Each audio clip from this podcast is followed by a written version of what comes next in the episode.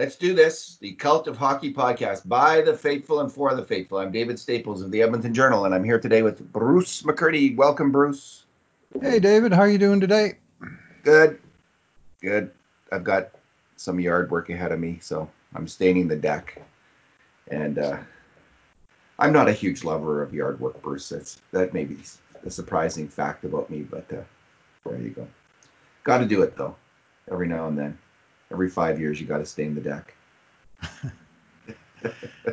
my my kid is doing our deck. It's uh, well, I think today is going to be out, judging by that blowing wind and cooler conditions. But uh, he's yeah. making progress. So the world's reopened a little bit, Bruce, and though you mm-hmm. may not be able to tell by appearances, I did get my haircut today. Mm-hmm. So yeah. Yeah, very nice. But, by my count, you're still on bad hair day number zero. I did give my head a shave halfway through this thing. Uh, it could start to look pretty unruly even when you have few hairs on your head.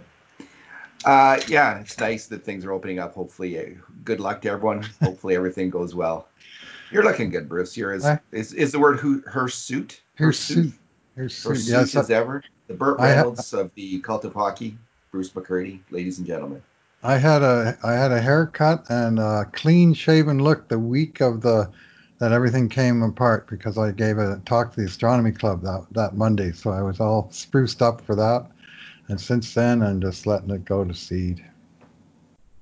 We'll see what happens. If I can't grow a beard at my advanced age, I'm never going to be able to grow one. I think it's starting to kind of spotty for color, but there's no wide open gaps like there used to be in my younger years under I think it's I think it looks good actually. Kind of suits you, Bruce. Alrighty, so today we are talking about the NHL draft. We're talking about whether or not the Oilers will should uh, re-sign Mike Smith, and um, that'll probably be about it. Maybe we could talk about a little bit about Glenn Gulutzan's interview with Bob Stauffer. Did you hear that? I did not. He talked about um, the power play Mm-hmm. They went into depth on the power play. You should listen to that uh, I, podcast from Monday. Bob Stauffer's interview with Gulutzan, and he kind of went over the Gulutzan's success on the power play. So let's talk about that a little bit too. Sure. Because I did that huge series on it, and um, all right, and let's. You, and then you talked to the uh, uh, assistant coach on the penalty kill, so this would be kind of a complimentary interview to the one that you did. It it was, and I'm glad Bob did. It was very interesting. So let's start with Mike Smith. Bruce, yes or no? Should they re-sign Mike Smith? Well, I went way out on a limb in my on my post and discussed whether or not I thought the Oilers would re-sign Mike Smith as opposed to whether I thought they should re-sign Mike Smith. Because in my mind, what Ken Holland and Dave Tippett think is probably a little more germane to what actually happens than to what I think, and I think their marginal odds are that they will resign him for for reasons given. I, I put it at 60-40. Um, I, I put guesses at, on all the unrestricted free agents as to which ones they'd bring back, and the only ones I had over 50% were were Smith, along with uh, Riley Sheahan, also 60-40, and Tyler Ennis at 80-20. And uh, overriding all of the free agent stuff is the fact that all the uncertainty, all the delays, all the uh, all the uh, uncertainty of of what the market's going to be, when it's going to be, how long it's going to last, that teams will be more inclined to go with internal solutions for one year. And I think they already did that with, uh, well, at the time he was an external solution, Mike Smith, but they were wisely went with just a one-year contract. They didn't go with one of these big long-term deals that, uh, if you want to get a top-notch goalie, typically you have to do. And I think Smith largely performed for what he was brought in to do, which was be, you know, a, a, a one and one B who could support uh, uh, Mikko Koskinen, who had NHL experience, which Koskinen had 59 games and nobody else in the organization had any as of last July 1st before they signed Mike Smith. And so they brought him in to be a be a 1B, and and he uh, uh, he came in and largely, I mean, he split the duties with Koskinen.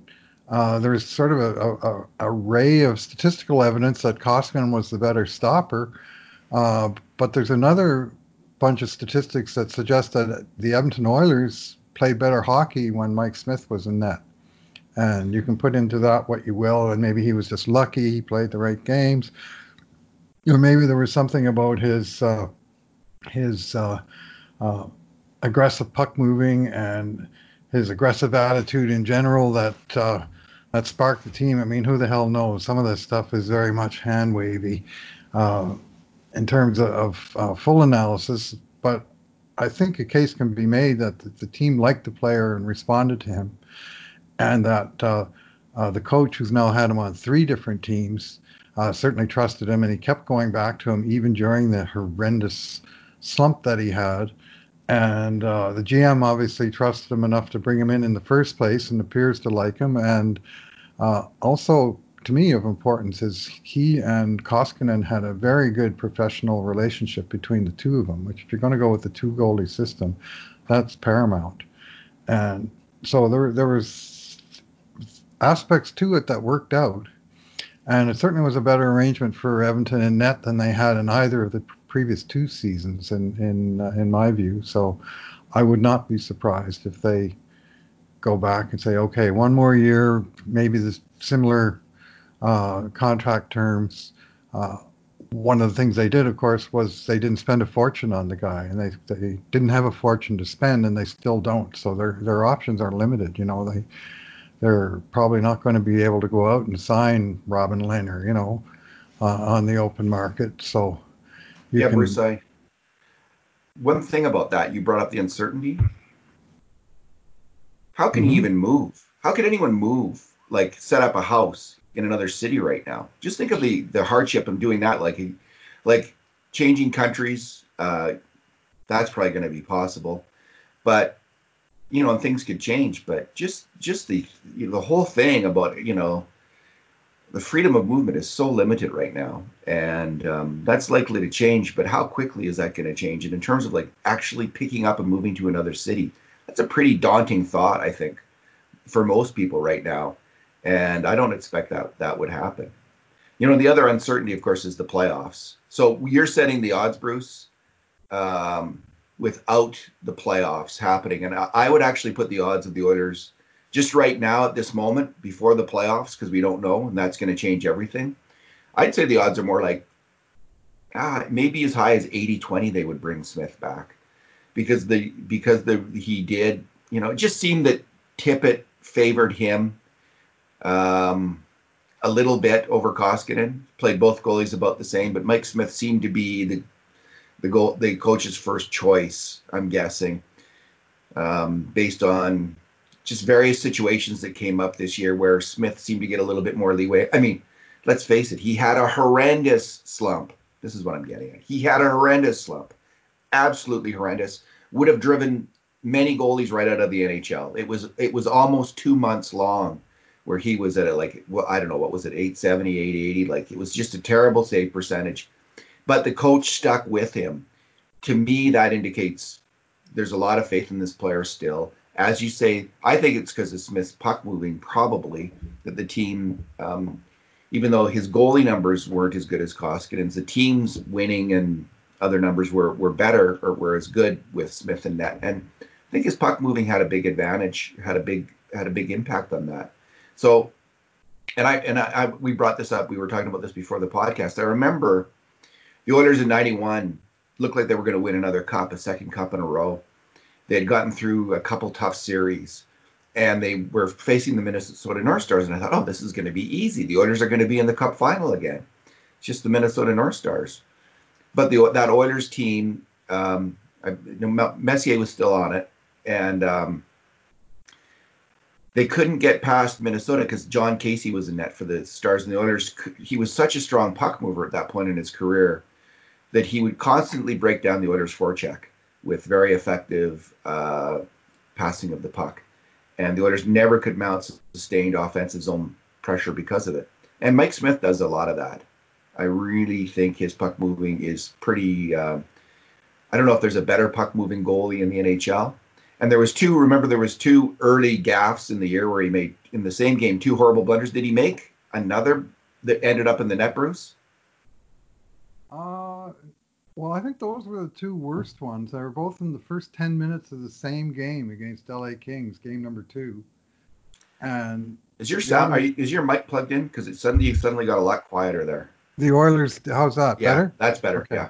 The Oilers did. Um, uh, the Oilers did um, fight back and win that game. And Smith himself made a huge game-saving stop in the dying seconds, which was uh, um, uh, an important game. Uh, an important game for him, and and that disaster happened, and they still had a happy ending to it. So uh, he had. Um, uh, other than that, not too many disasters. Uh, one thing that ha- one thing in the stats that really surprised me by how extreme it was. Uh, split, uh, Smith and Koskinen split the ice time almost 50 50. Mm-hmm. Smith passed to Koskinen in the last game they played. It's like 40 minutes difference over 71 games. And in those games, Koskinen faced an average of 33.3 shots per game. Smith faced an average of 30.2 shots per game. So a difference basically of 10% in shots a game. So even though Smith's uh, save percentage was substantially worse than Koskinen's 902 to 917. Their goals against averages weren't that different. And meanwhile, in those same games that uh, they played this uh, the same amount, uh, the other team scored nine more goals against Smith than uh, uh, they did against Koskinen, but the Oilers scored 15 more goals. Like they were more effective as an offensive team. I don't remember what the shots were, but I do know that the goals were better. And I know you can trace a couple of those goals to aggressive, uh, long um, stretch passes from Smith during line changes, where you can say, okay, their goalie directly contributed to a goal. But in truth, that's very rare that you can say, well, the goalie is, you know, how many, how many, how many of our scoring chances do we credit the goalie? Not very often, right? But you could just say that, you know, the games were a little more wide open and, and more things were happening when Smith was playing, and those weren't all bad things that were happening. So it's uh, you know the the stats are. Uh, if you just focus on save percentage, you can say, nope, he's not good enough. Get him out of here. But I don't. There's no be all and end all single stat, even for a specialized position like goal. Yeah, it's interesting, Bruce. Like we, I didn't even know their goals against averages, and it shows how out of fashion that mm-hmm. stat is with people like me who look at stats and you know there's you know we all just look at save percentage. Now that's really interesting that their goals against average is so so uh so close but the shots thing really is interesting. And yeah. listen we intuitively th- know that he's a better puck mover than Koskinen right? You just watch mm-hmm. the game. And now we have some statistical evidence that backs that up. I think we can just say hey there's a pretty good chance here that he was a damn good puck mover and that helped the Oilers win a little bit more uh, than might otherwise based on kind of iffy goaltending now and then from him. It was a strength that made up for a bit of a you know a bit of a weakness compared to the other goalie actually in net. So good for Mike Smith and Bruce. I love the I love uh, I love me some puck moving goaltending. Like we grew up with Grant Fuhr uh, yep. in net. I grew up and, with Don Smoky McLeod. me too. And listen, Grant, one of the huge advantage, like there was a, a time in Edmonton when the Fuhr Andy Moog debate raged in this city. Yeah, Absolutely sure was a hot topic. And there was some on Team Fuhr and there was other on Team Moog. And um, I was on Team Fuhr for a couple of reasons. He was just he was that much more solid, I thought, as a goalie in particular in in, in pressure games. There, there, and people will, some people will scoff at this, but there was no better goalie in the 1980s in a pressure game than Grant Fuhr, and uh, he just was. He, there was there was moments as an Oiler fan where you knew you're watching that game, you knew they are not scoring again on Grant Fuhr. They are not scoring again on Grant Fuhr, and they didn't. But another thing with Fuhr was that puck moving. He was so good, so adept, and he was more cautious than Smith. He didn't, he wasn't quite the rover that Smith is, but he was so calm and so adept at moving that puck. And he, what was his assists that one year, Bruce? 14 assists. I believe it's still assists. the NHL record. And uh, course, 83, 84. So sometimes the save raw save percentages don't capture everything shockingly about it, the worth of a goalie. How about that for a thought? Yeah. So yes or no? Will they sign? Well, should they sign Mike Smith? Just one, one more, one more point on the on the uh, Smith slump. Okay. And I posted a graph showing his save percentage on a rolling five game average and showed him basically jumping off a cliff around game number 10 and rebounding around game number 20. And I, I described the curve as the shape of a, a, profile of a bungee jump. And and you look at that in the goal and you go, oh my goodness. But then I posted two similar style of charts uh, of uh, very, very important skaters for the Oilers. Oscar Klefbom, their top defenseman, yeah. Leon Draisaitl, their top forward or top scoring forward in this season. And both of them, the, the I, looked at goal differential, five on five goal differential to cut out all the empty net and shorthanded nonsense that can pollute that statistic. And I just looked at, at five on five, and the the profiles look the same. All of the the guy those those key players absolutely fell off a cliff sometime in the in the uh, uh, early to mid November, and they didn't recover until the beginning of January. And can you say, well?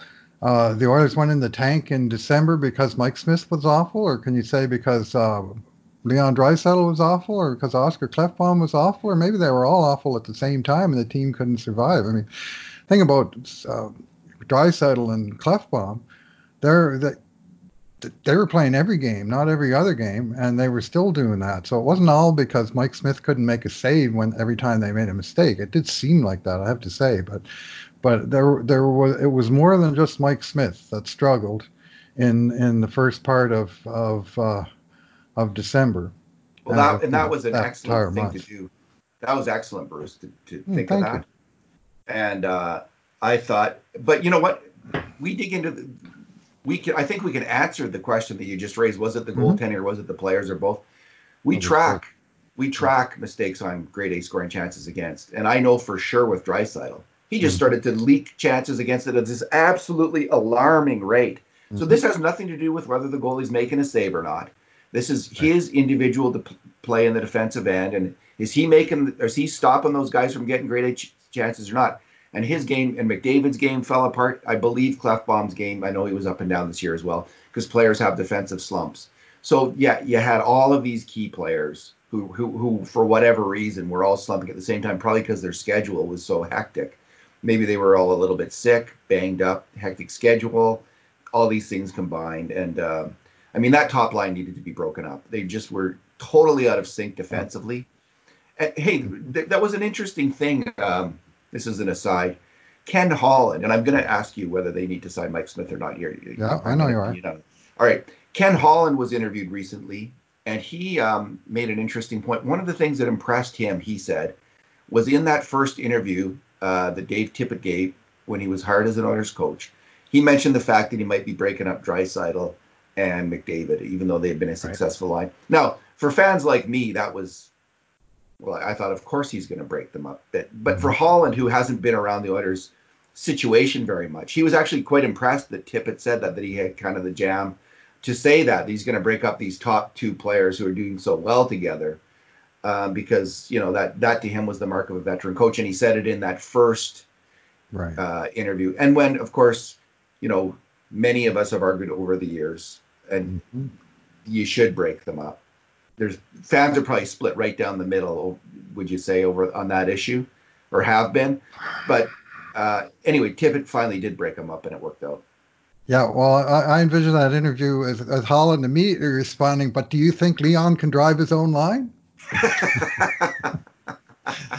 Seriously, I mean, on January, beginning of January, that was the key move that um, that Tippett made was splitting them up, and the key move that Holland made was bringing up Yamamoto and and and uh, Tippett finding the line, and, and around the same time, by hook or by crook or by maybe waving a magic wand, Mike Smith went from absolutely brutal, the worst goalie in the league, to suddenly more than acceptably good for a long stretch of time. He he went. Uh, uh, he had an extended uh, uh, at least nine game point streak where the Oilers won seven games and took the other two to overtime. And during that time, the whole team recovered from falling out of a playoff position to to solidly getting back in one where they've remained.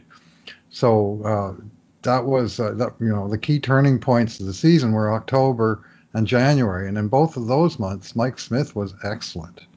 He really was. and was. when they slid, he was not excellent. So I, I guess you can focus on the fact that he's erratic and consistent. Um, but bottom line, for what they paid for the guy, which at this point is two million plus five hundred thousand in bonuses with some pending for for a one year deal, uh, I think they at least got what they paid for, and I think they probably will. Uh, you know, like I say, more likely than not, unless there's a trade out there. I really don't want to see the open market things. I don't think there's a solution there. But there, you know, maybe there's a team that's looking to get rid of a known commodity that they can afford, and they can work something else out. But I, I think Smith is the favorite to come back for one year.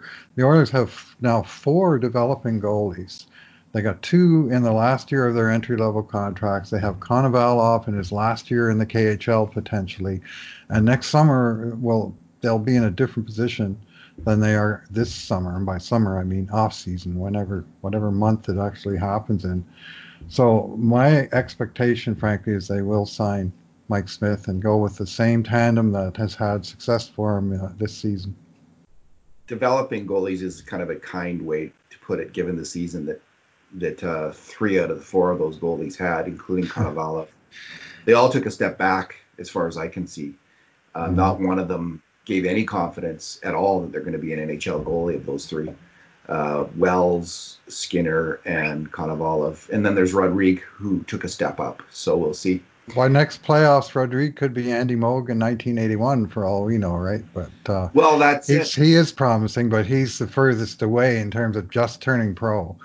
So I'm not sure there's any answers there, but I'm not sure that they necessarily want to go long term with a different goalie either. It's it's it's, uh, it's a short term decision I think Holland will be making, and uh, well, the um, default um, is just to go back to the guy that uh, they had this year.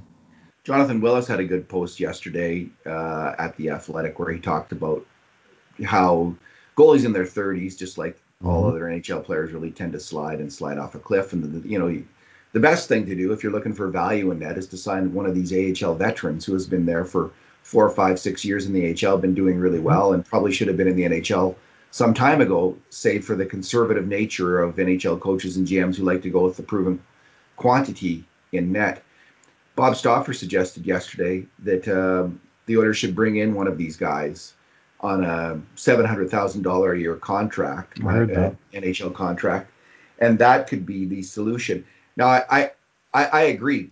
Like I don't, but I don't want to. I can't spend Daryl Katz' money. Like I don't like if you if you have unlimited money, if money's not a concern, yeah, sign a third guy who you can mm-hmm. send to the mm-hmm. minors um, if needs be. And now they had a player like that in Shane Starrett who looked really close to, to maybe making it, and, and his body fell apart last year. he could never get healthy. So I don't know if Shane Starrett's coming back or not. I doubt it, but there are probably three or four AHL goalies um, who you could sign as a free agent this year who were trade for for limited pieces, and you mm-hmm. can have that that veteran goalie. And if you're willing, if Katz is able to spend his money, like I'm all for Daryl Katz spending his money to make me happy, mm-hmm. um, yeah, do that. Bring in that that goalie. But Bruce, would you? Okay, here's my question for you, not what the Oilers are going to do. If Smith was offered a similar contract to, this year, one year deal, similar money, would you offer? Would you would you okay that? Would you okay making that offer to Mike Smith?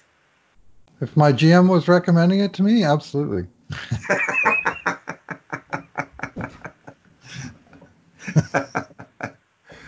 you know what? It's a very hard question to answer. I know it is. I know it because, is. and that's why I'm putting you on. I'm, I'm, all in favor of getting a number three this year. I mean, the Oilers are very lucky that uh, uh, that Koskinen and Smith were able to play every game. You know, they had one game where they brought up Skinner to stand on the bench, you know, wear a ball hat. And if one of those veterans were to get hurt for a few weeks, uh, that really would have changed the equation because, well, I mean, as it turned out, the big injury they did get was was to their number three in Starrett. But he was a very unproven guy. I frankly like the days back when they had Martin Gerber or Yann Danis down there, or some, you know, an actual Richard Bachman, even, you know, like a proven professional goaltender that uh, was waiting in the wings for that time, you know, during the season that you lost a goalie for a couple of weeks. So I, I wouldn't I mind to see him get a guy like that. I like the bet they made on Starrett, like being that mm-hmm. guy. I mean, he had had a he would probably been their most valuable player the year before. Mm-hmm. He was good, and and um, you know, save for injury, he he might have gotten some games at Edmonton this year, and we'd all be talking about you know the Oilers are well served in net. And mm-hmm. poor Shane Starrett, like I don't know what what the future holds for him now, but I, I, I don't know if they'll bring him back and take another risk on him because um, there's probably other guys out there who weren't injured and and that's hockey. Okay, uh, Bruce, let's talk NHL draft. Let's start out with uh, the post that I recently did, where I have identified what I call the Big 13. And these are 13 players in this forwards, attacking forwards, who have the offensive talent that would indicate to me that in any other year, most of these 13 players, if they were available in any other year, recent draft, they would go in the top 10, almost all of them, if not all of them.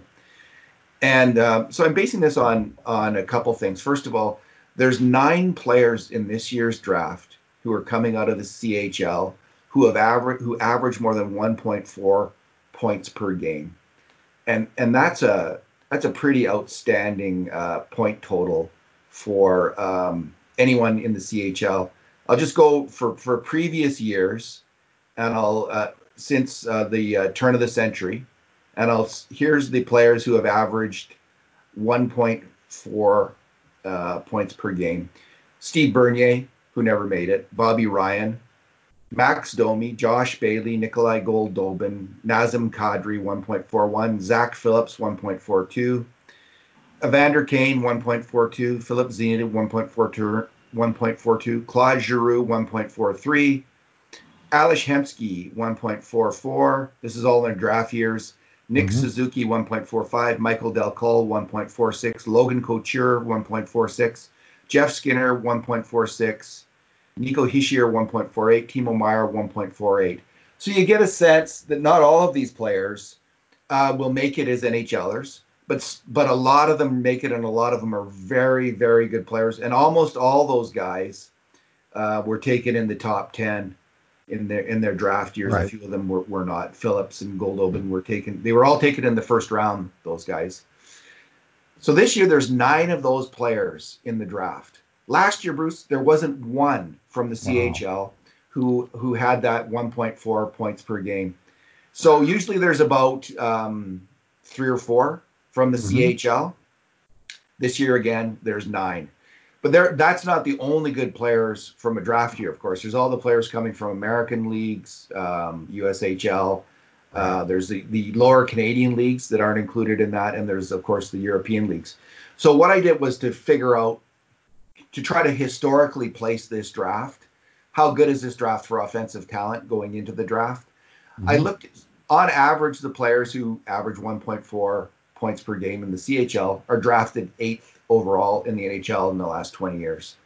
So I kind of took that as a marker. I'll take anyone in the top 10 who's from these other leagues and include them then on the list. And so this is just kind of a back of the envelope thing. It's not right. as precise as maybe it could be, but I just want to get it wanted to get a general sense of um, of of this. So if you go by that, that's how you get to 13 players from this draft because you add in players like who are expected to go in the top 10, and that includes so that's Anton Lundell, Tim Stützle, I don't know is how you pronounce his mm-hmm. name, the German who's expected to go in the top five, Alexander Holtz, and um, Lucas Raymond. Lucas Raymond. So there's four more guys you add to your list, you get to 13. So absolutely packed with talent, Bruce. Usually there's about so usually there's about five or six player forwards who meet this qualification mm-hmm. in a draft year. Uh, five or six. Sometimes you get up to seven or eight. Sometimes you're down to three or four. This year, there's right. 13 of them. Wow. One of them is almost certain to fall to the Oilers. It's and we're we are so lucky that in a year when we're going to probably be drafting 20th, a, a, huge need on this team for an attacking forward is going to be met uh, in this year's draft. Your thoughts? Oh yeah. Uh, first of all, just a general question to which I don't know the answer. Was there any kind of surge in goal scoring at the junior level this year that you know was a rising tide that floated some of these boats, or was it just another year? I didn't notice sort of uh, any number of nine eight games or anything like that, but I you know don't know if you looked at the league average goal scoring to see if there'd been something you know where, where last year's 1.3 is this year's 1.4, you know, but otherwise. Um, uh, I mean, they've talked about the top top of this draft class being very good for a long time. And I mean, I know we saw three guys at the Hlinka Gretzky Cup here uh, in August uh, two years ago, uh, who are now all touted as top five, certainly top 10 candidates. And you could see at the time 16 year old kids, Alexis Lafreniere, Alexander Holtz, Lucas Raymond, they were all tremendous prospects even then. And they're saying, boy, you got better players for 2020 than we do for 2019. We were saying watching the the game. I was watching with uh, Ruel and Supernova, two prospectophiles on the, uh, people might recognize their handles from Twitter. And uh, that the 2020 always looked, you know, looked like to be above average, but uh, 13 uh, top-notch offensive players is a real treasure trove. To answer your question, Bruce, that's a I think that's a really that question crossed my mind. It's an important fact check. I couldn't find mm-hmm. anything where someone's done that work, and, and I wasn't that, that quite a tremendous amount of work, so I wasn't about to do it for for uh, you know I was digging into this specific question. My my gut sense is that if you go back uh, if you go back before the lockout in the early 2000s, mm-hmm. there's a mm-hmm. real dearth of forwards who meet if you go to the early two, 2000s, there's, there's hardly any forwards who meet that that criteria of 1.4 per game.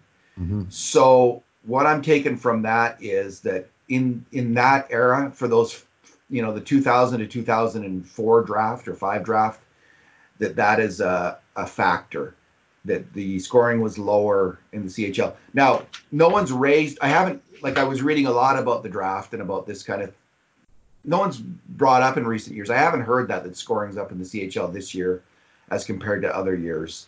Um, and listen, there was not one of these players last year. You know, if scoring was up, did it suddenly rise this year? I, I kind of doubt right. that. So there was none of these players last year who met this qualification. But mm-hmm. um, I think in the early, uh, so like in, in the 2000 draft, there wasn't any players who, who made it. Right. 2001, there was just two, Jason Spezza and Ales Hemsky. 2002, there was just two. 2003, there was just two. Um, 2005, there was just two. 2006, there was just two. And then it's 2007 on, it takes off the scoring. Right. So well, I, I do think that, that, that in those early years, that might have been the case. I do have the averages in front of me for the NHL over those years, uh, which of course is not junior, but it, you know it is the the Uh, it, it is a litmus test for hockey as a whole. And it was right around 2.6 to 2.7 goals per game from 2000 to 2004. And since then, it's gradually risen up to where it's now just over three. So basically, a 10% increase in goals from the beginning of the century to the current day. So obviously, that's going to turn a former 1.3 points per game player into a 1.45 or something today. And, yeah. and and put should just produce more players who've crossed that threshold. But yeah, so they're nine. That's I mean. yeah, exactly. Exactly. Like so, this is. I think we can safely say like you're not. Yeah, you're not going to jump from two to, to nine if, if you have that uh, increase in scoring. You'll have some increase in scoring. You know, mm-hmm. generally speaking, uh, you know the weaker in the weaker draft years, you'll have players who average less than a point per game going in the top ten. Now, some of those players who who who average less than a point per game. To me, that would be you you, you better be damn sure he's this beast before you draft him. But some of these players who average less than uh, a point a game are these beasts, like Bo Horvat. You know, they turn into these fantastic NHL hockey players. But uh, to me, it's a bit of a, a red. That is one red flag. If the scoring isn't high, you're really you're you're really rolling the dice if you think that you're going to get a top six NHL forward out of a player who's averaging less than a point per game in, in major junior. It does happen, and this would be an interesting study. Probably look at all the ones who have averaged less than a point per game in the last 15 years since scoring's mm-hmm. been more even, and, and, see how many of those players uh, have turned into top six forwards in the NHL. And uh, it happens, but it's pretty rare. They mostly be complementary players, would be my guess. Yeah. So I don't know which one is it's going to be, Bruce, of these mm-hmm. players who fall to the Oilers. Um, but uh, man, they and I should add one f- final qualifier. I didn't look at players taken outside the first round who have averaged right. 1.4 per game because I was just trying to look at heading into a draft Okay. What is the expectation for that draft? And I wasn't looking at the historic achievement of players from a draft. Like if you looked at the historic achievement from players from drafts, like you could say, well, this the 2003 draft, for instance, just pulling a number out of the air, is actually the best draft because it had like 20 forwards who went on to score, you right. know, a point per game in the NHL. But I wasn't looking at that. I was trying to look at heading into the draft in terms of the expectation based on point scoring in junior hockey. Um, how does the talent level look? And so right now we're in a very, very optimistic moment for Oiler fans, and all we need is for a couple teams to draft defensemen and one goalie, mm-hmm. and uh, we're in the money in terms of getting a player with inc- tremendous top ten draft pick offensive potential at the twentieth spot. So. Well, I guess yeah. I mean, that's certainly the glass half full uh, uh, thing. The glass half empty version is that all the other teams ahead of us are going to be getting good players too, right? So, I mean, it's just a good year, but we, want to be part of that. What you don't want is the 2003 scenario where you have uh, division rival Anaheim loading up with Ryan Getzlaf and Corey Perry while the Oilers are trading down and out into Mark Pouliot, where everybody else gets a good player and you don't. Like, that's a disaster. So, they, they certainly need to make this pick count. you know, they've done pretty well with their recent picks. Um, yes, you can argue I, the Jesse Puljujarvi mm-hmm. pick was a major miss. Uh, mm-hmm. I'd, I'd, say the story's still somewhat unwritten on Jesse Puljujarvi. That it's still mm-hmm. we're not past that five year mark, for instance, with Puljujarvi, are we? We're getting there. No, no. Uh, so uh, is it? It's this year actually. Is the will be the 2021 will be yeah. He was drafted in 2016. So, so this is uh, this is you know we'll see what Puljujarvi uh, does this year for whatever team he's with, but uh, but other than that, the Oilers have done pretty well in recent years. I mean, a run of, of picks that includes Draisaitl, Nurse, Yamamoto um, in the first round. Bouchard looks like he's going to be an, oak. you know, story's not told, but he was damn good in the HL last year. So I'm mm-hmm. hopeful the Oilers have some strong drafters in place. Cer- certainly, Bruce, in the 2000, the, the Prendergast era, all due respect, was not marked with drafting brilliance um, for the Edmonton Oilers. Neither were the last 10 years of the Barry Fraser last 15 years of the Barry Fraser regime were were were not at all good. So we'll see. Well, this is a new era. Yeah, right. and I, I'm taking a slightly different angle and looking at uh, what happens around pick number 20, and and I'm just looking at uh, players picked exactly at number 20 in in recent drafts, and since the flaming bust that was Angelo Esposito in 2007. Uh, a lot of NHL players get picked. Uh, Michael Del Zotto, 2008. Jacob Josefson, 2009, marginal. Beau Bennett, 2010, kind of marginal. Connor Murphy's been a defenseman in this league for a long time. Scott Laughton was, you know, again, not a great player, but a, a, an NHLer. And then from 2013 to 17, it's a pretty impressive list. Anthony uh, uh, Anthony Mantha, from uh, Ken Holland's Detroit Red Wings, uh, Nick Schmaltz, who's a very good player for uh, Arizona, uh, Joel Eriksson Ek in uh, Minnesota, uh, Dennis Cholowski in Detroit, jury's still out in him. 2017, Robert Thomas, a very good forward, scoring forward for St. Louis Blues. And then since then, of course, the guys are just really just starting to turn into the pro ranks. And over that same period of time, uh, the Oilers, if you go sort of plus or minus two from 20, because it's not often you get land exactly on a given number. Yeah.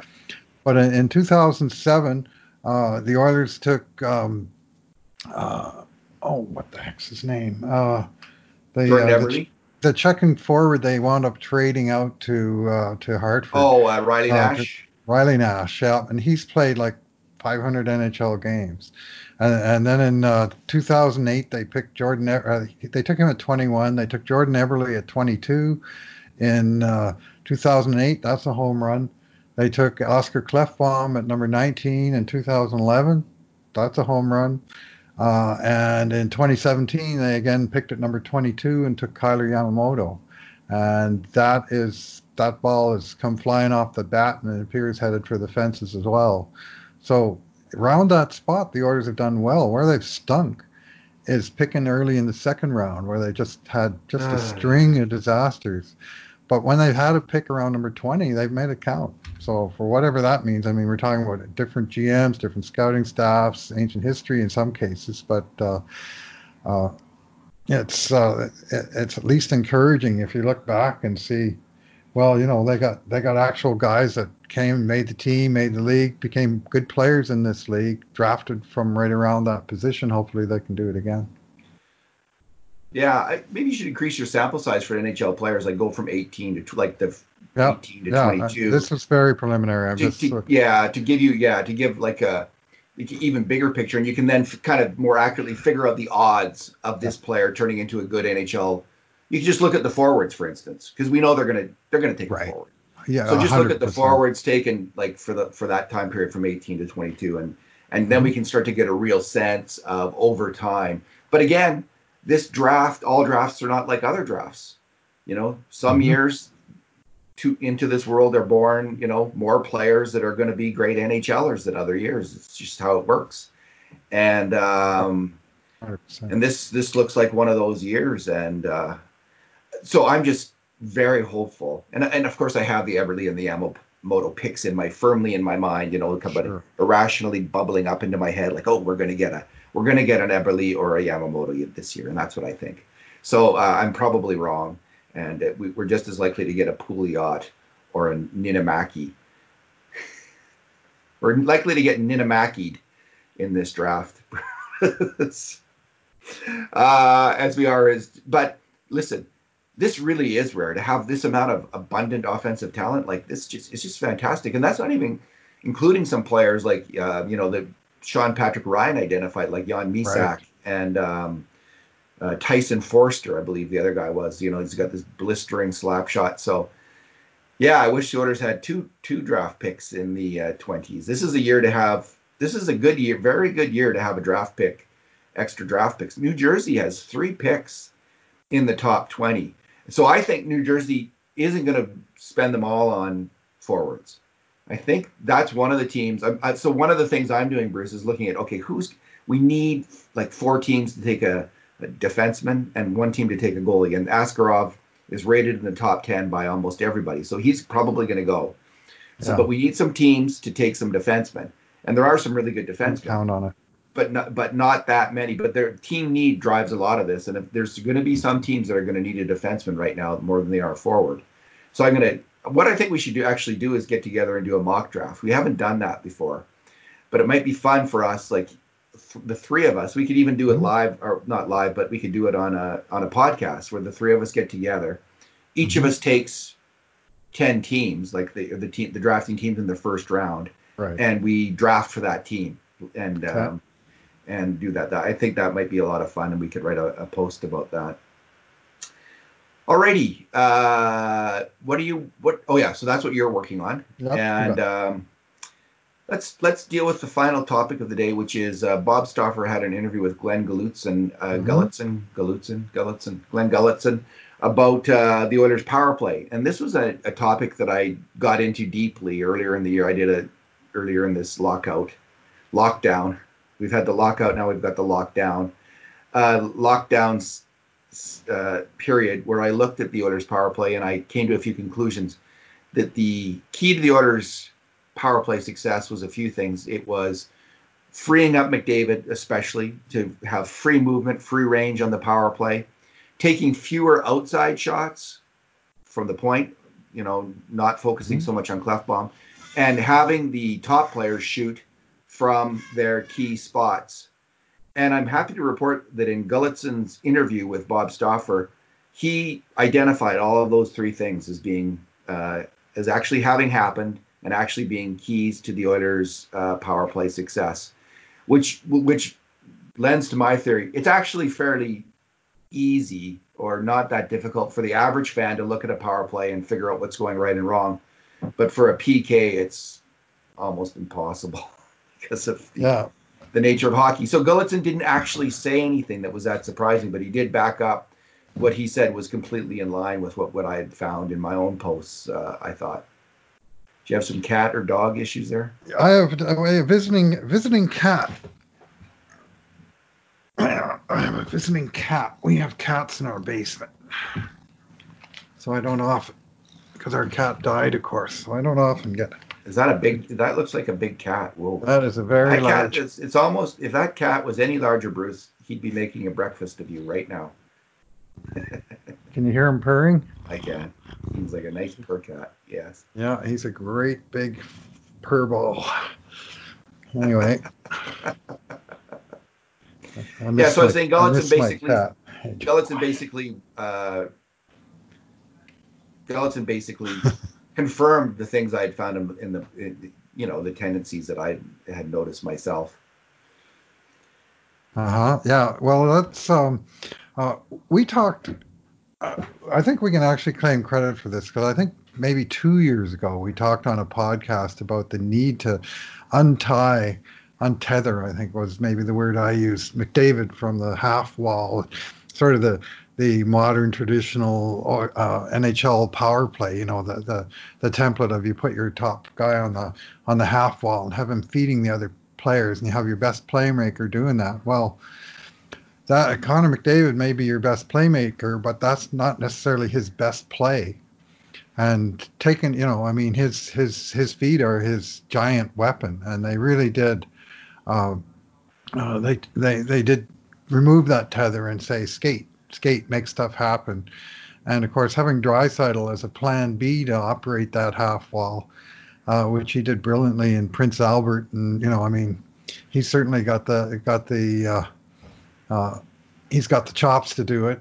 And I think even Draisaitl moved around the zone a little bit, and I think they just created Yeah. so many different looks for the other teams uh, with so many talented players, both giving and receiving passes out of those various looks. That you know, they they their chances of generating a high quality shot on a power play was pretty high and the chance of that high quality shot hitting the net was pretty high. And and uh, what you found that I found I think most intriguing out of all your posts on the power play was that difference in how the sh- who was making the shots and how it ch- changed from funneling pucks at the net from the point from the uh, Todd McLellan, Jay Woodcroft era to no, let's move the puck around until we get the shot we want from the guy we want shooting it and take that shot and the shot numbers going down, the goal numbers going way up, and that was key. And it sounds like uh, uh, what Gulutzan said yesterday uh, corroborated uh, the major points of that. Yeah, I've never been a huge fan of the uh, Jay Woodcroft power play in Mhm. In Bakersfield the last two years either. I don't know. It just it just seems like it. I don't know. I'm not going to get into it. Um, he's at otherwise a very good. He's got many strengths as a coach, Jay Woodcroft, but uh, I've never been a fan of his power play strategy. Gulutzan mentioned Ryan Nugent Hopkins being as good as McDavid and Draisaitl in the half in, in the offensive end. So just when the pucks on the in the offensive end on the power play, he put Nuge in the same category as those other two guys, which I think is a fair comment. Um, you know, he talked about Nuge's ability to get that shot, even though he's not on his off wing, to get off that great shot and to set up plays. And uh, I think Draisaitl's a better player on the in in the offensive zone, just in the offensive zone, not overall, just in this limited thing on the power play in the offensive end. Draisaitl is a better player than Connor McDavid in, in that particular aspect of the game.